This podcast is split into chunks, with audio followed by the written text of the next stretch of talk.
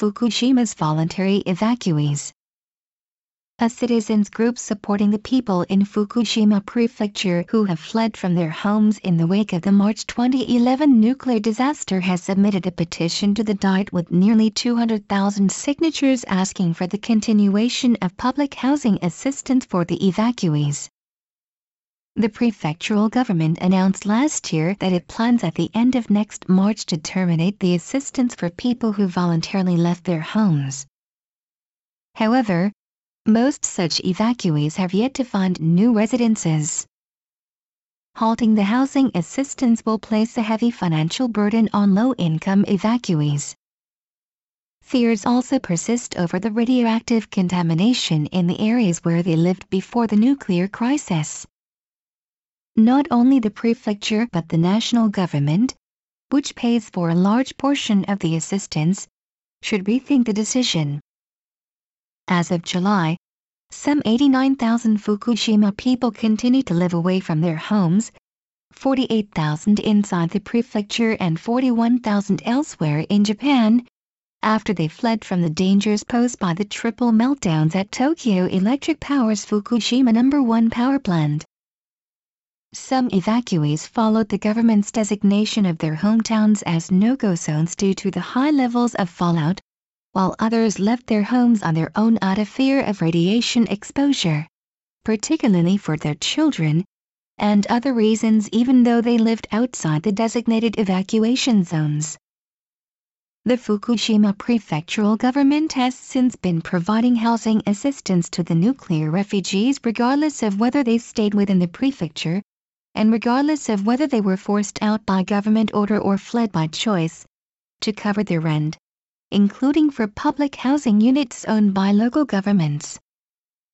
Fukushima has offered the aid by annually renewing the application of the disaster relief law, under which a prefectural government carries out relief measures to residents in the event of a disaster, including supply of food, water, clothing and medical services as well as emergency repairs to damaged homes, with a large portion of the cost coming from national coffers the national government has shouldered most of the expense of the housing assistance regarding Fukushima.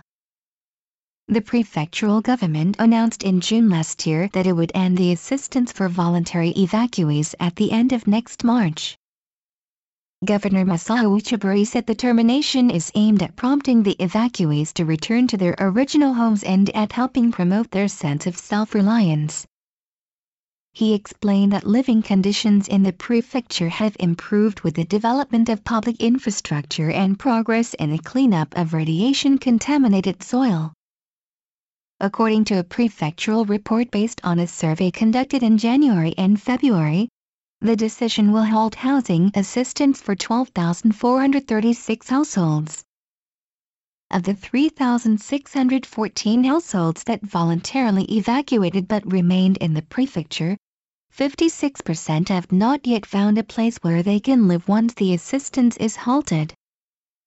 The corresponding figure for the 3,453 such households living outside the prefecture is much higher, nearly 78%. The prefecture should pay serious attention to these findings. Some families may not be able to find and pay for a new home, although the prefecture reportedly plans to offer small subsidies for low-income and single-mother households after the large-scale assistance is ended. The voluntary evacuees are confronted with various difficulties, both financial and psychological. The amount of compensation they received from TEPCO is much smaller than that paid out to evacuees from the no-go zones. They also do not receive the monthly damages of some 100,000 yen that TEPCO doles out to cover the mental suffering of those from the designated evacuation zones. Many of them face hardships ranging from the loss of their former jobs to separation from family members, long-distance commuting and divorces of couples due to differences over evacuating. The loss of housing assistance will likely result in even more hardships, both financial and emotional. Many of the voluntary evacuees remain reluctant to go back to their hometowns for a variety of reasons, including the persistent fear of radiation, the desolate conditions of their original homes, and anticipated low levels of medical and other services in their former communities. The national government says it is safe for evacuees to return if the annual cumulative dose in the area is 20 millisieverts, MSV, or less. But that level is much higher than the legal limit of 1 MSV allowed for people in ordinary circumstances.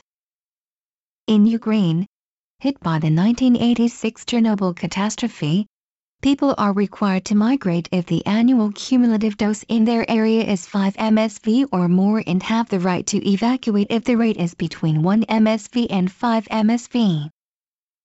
The national government and Fukushima Prefecture need to address why many of the volunteer evacuees are reluctant to return the national government may want to highlight the reconstruction in areas devastated by the March 2011 Great East Japan earthquake and tsunami as well as the Fukushima nuclear disaster when Tokyo hosts the 2020 Summer Olympic Games.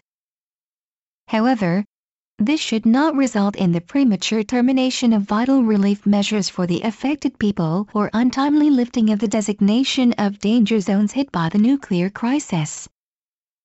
The government, which has sought to reactivate the nation's nuclear power plants idled since the 2011 disaster, should understand why the evacuees felt they had to flee from their homes in the first place.